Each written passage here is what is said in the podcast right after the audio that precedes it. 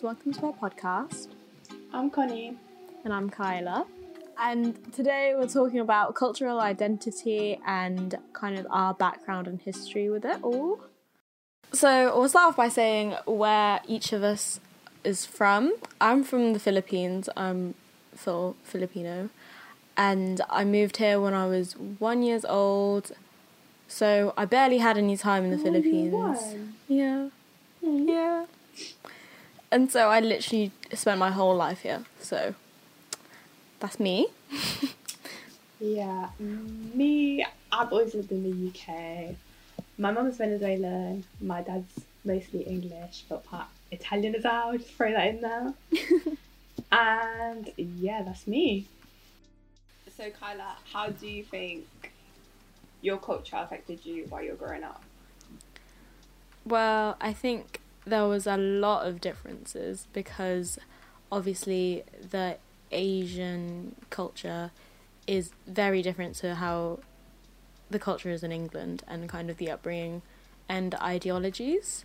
So I think it was a struggle for me to kind of adapt and I felt like a lot of the time I had to keep switching between cultures because a lot of whilst growing up a lot of my friends were English and so I felt like I didn't really belong in that sense because obviously we weren't allowed to do the same things because my parents were a lot more restrictive in what I was allowed to do when I was younger. So I feel like I was left out quite a lot. What about Yeah. you?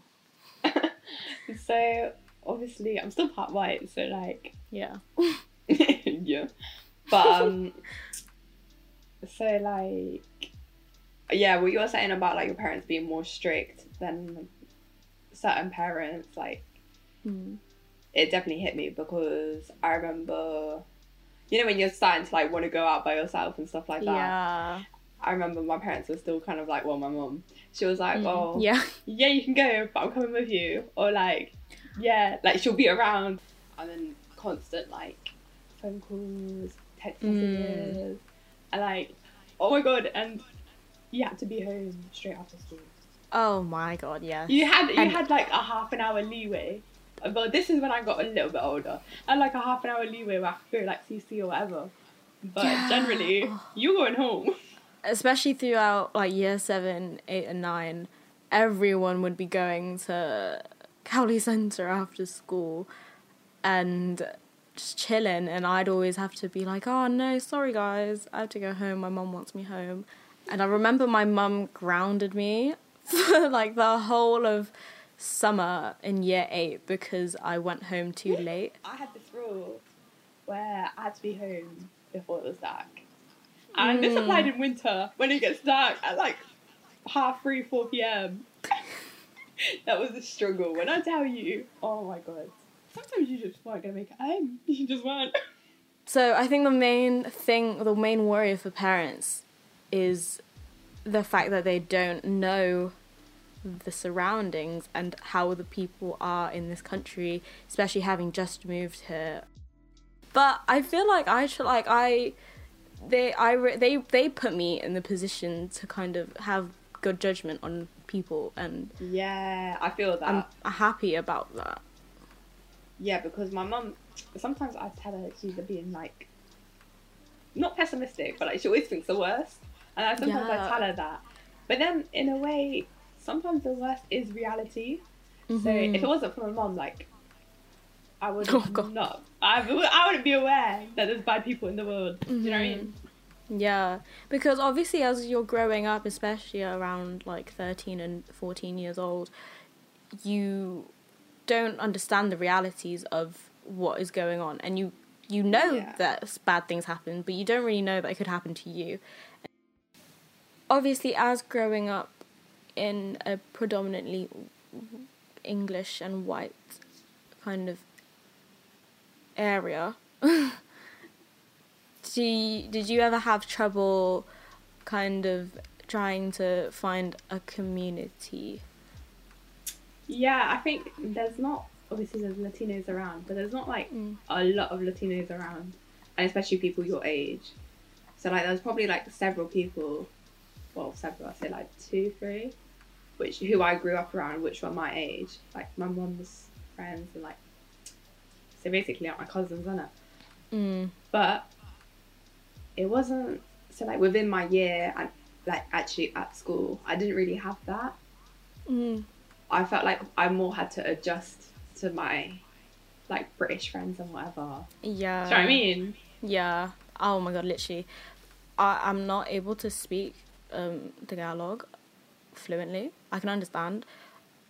And I can understand um, like the other dialects, but I can't speak. And obviously, a lot of Filipinos my age can probably speak Filipino. And it's hard to kind of socialize with them because obviously they are within their own little bubble, kind of speaking our language. But I wasn't able to do that, so I felt kind of isolated a lot. Because I was so influenced by the British culture, I think it was so hard for me to find people my age who were so similar to me because I mainly had friends who weren't Filipino. So I felt kind of bad that I wasn't able to communicate with other Filipinos in my own language. And obviously, there are a lot. Once you you kind of make yourself different in that way, and you have that in your head, that you aren't able to communicate with them. Obviously, they all can speak English, but in the in the sense that because they are so involved in the in the culture, and I'm less involved, you there's a massive difference, and the fact that I I knew that played a massive role in my ability to to form more relationships with other Filipinos because you once you have that idea in your head you kind of isolate yourself. Even though that everyone's friendly and they would be happy to be friends with you in my head I was like oh I'm like I'm I'm almost fake for not even being able to speak my language and not being it not having more Filipino qualities. Um, so I speak Spanish with my mom, and obviously I don't speak it as well as I could if I was brought up in Spain or Venezuela or whatever. So sometimes it can be tricky because sometimes I feel like I'm just trying to explain something quite simple and just it should be easy to communicate, but I struggle and my mom struggles, and then we just end up just annoyed Yeah. at each other because you can't get out. Like it's actually quite frustrating when you you know exactly what you want to say, but you don't know how to say it to the Mm. other person. And sometimes, like when that's with your own parents or like my own mum, it just feels feels like it shouldn't happen. Yeah. But I think that's why I get so frustrated because I'm like, why, like, Mm. why are we not understanding each other? But I guess it's such a minor thing at the end of the day. Yeah, I hear that. My parents kind of gave up speaking to me in Tagalog from when I was younger because we couldn't speak back, and I think they just got a bit frustrated, so they ended up just speaking to me and my brother in English. It's harder to communicate, and where communication is so important in relationships, I think that's where it gets kind of difficult. Yeah, because it can create kind of like a tension. Mm. Obviously, not on purpose from either side. Yeah. of you doing it on purpose. Yeah, you can't. Yeah, But if you don't understand, you don't understand. Simple yeah. Another thing, I don't know if I mentioned it in the end, but another thing for me was at one point I was quite embarrassed of my background. I was quite Mm. embarrassed to speak Yeah. Spanish generally. I didn't want to at all. It just made me feel different Mm. because none of my friends really had that. Yeah. Mm. All of all of my friends, obviously, I I'm friends with like no, I'm not close friends with like many Filipino people apart from my cousins, and so I tried so badly to kind of be more British and be more like my friends so I could fit in more. But then Mm. obviously in that process I lost my sense of culture and my background. So, Kyla, I wanted to ask you about instances where you might have felt discriminated against because of your race. It wasn't until I got to secondary school where I realised that I am different. the main thing would be my eyes, and a lot of people would kind of point it out and kind of make jokes about it.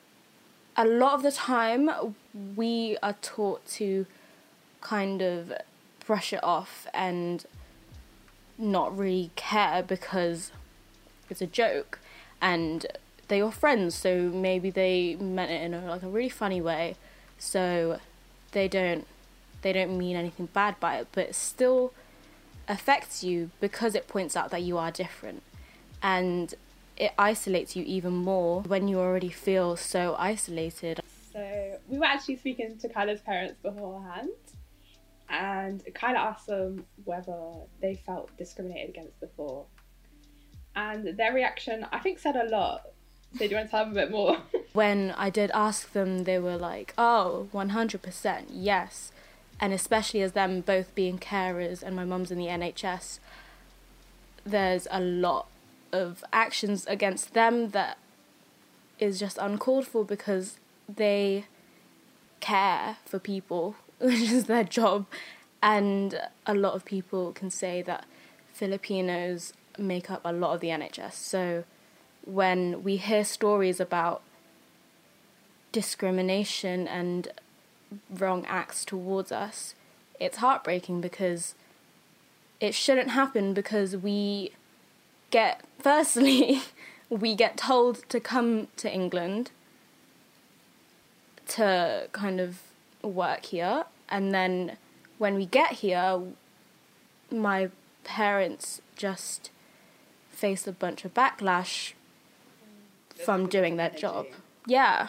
And it's crazy how okay it is for people to do this to anyone because again we are they are just doing their jobs and it's heartbreaking especially when you have to hear it from your own parents that they are discriminated on. And you kind of think they deserve everything in the world. They shouldn't feel like that whilst growing up. Um, i i think any kind of ethnic minority comes to understand that these things will happen. But then when you put yourself into someone you love's perspective because it's okay to happen to you like you're okay it's not like you'll kind of think oh just take it on the chin like it's bound to happen.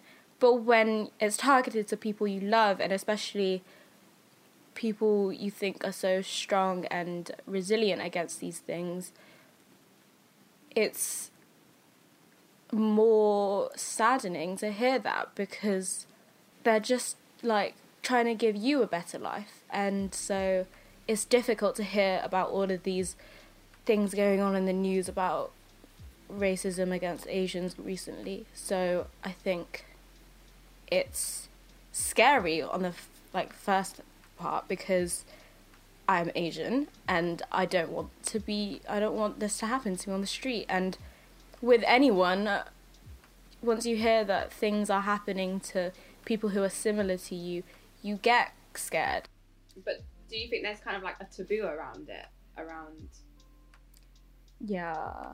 around speaking out on yeah because i mean for me personally i don't know about anyone else but because of the whole uprise in the black lives matter movement i feel like there are a lot of instances where Asian racism is being is not being covered on as much because there are more pressing matters. These things still matter because they are within my community and the Asian community. A lot of the time, me, I feel like I'm told to kind of take it as a joke, and so speaking up about it is hard because, like, I'm just worried will I sound incredibly mad or will I sound like I'm not taking a joke.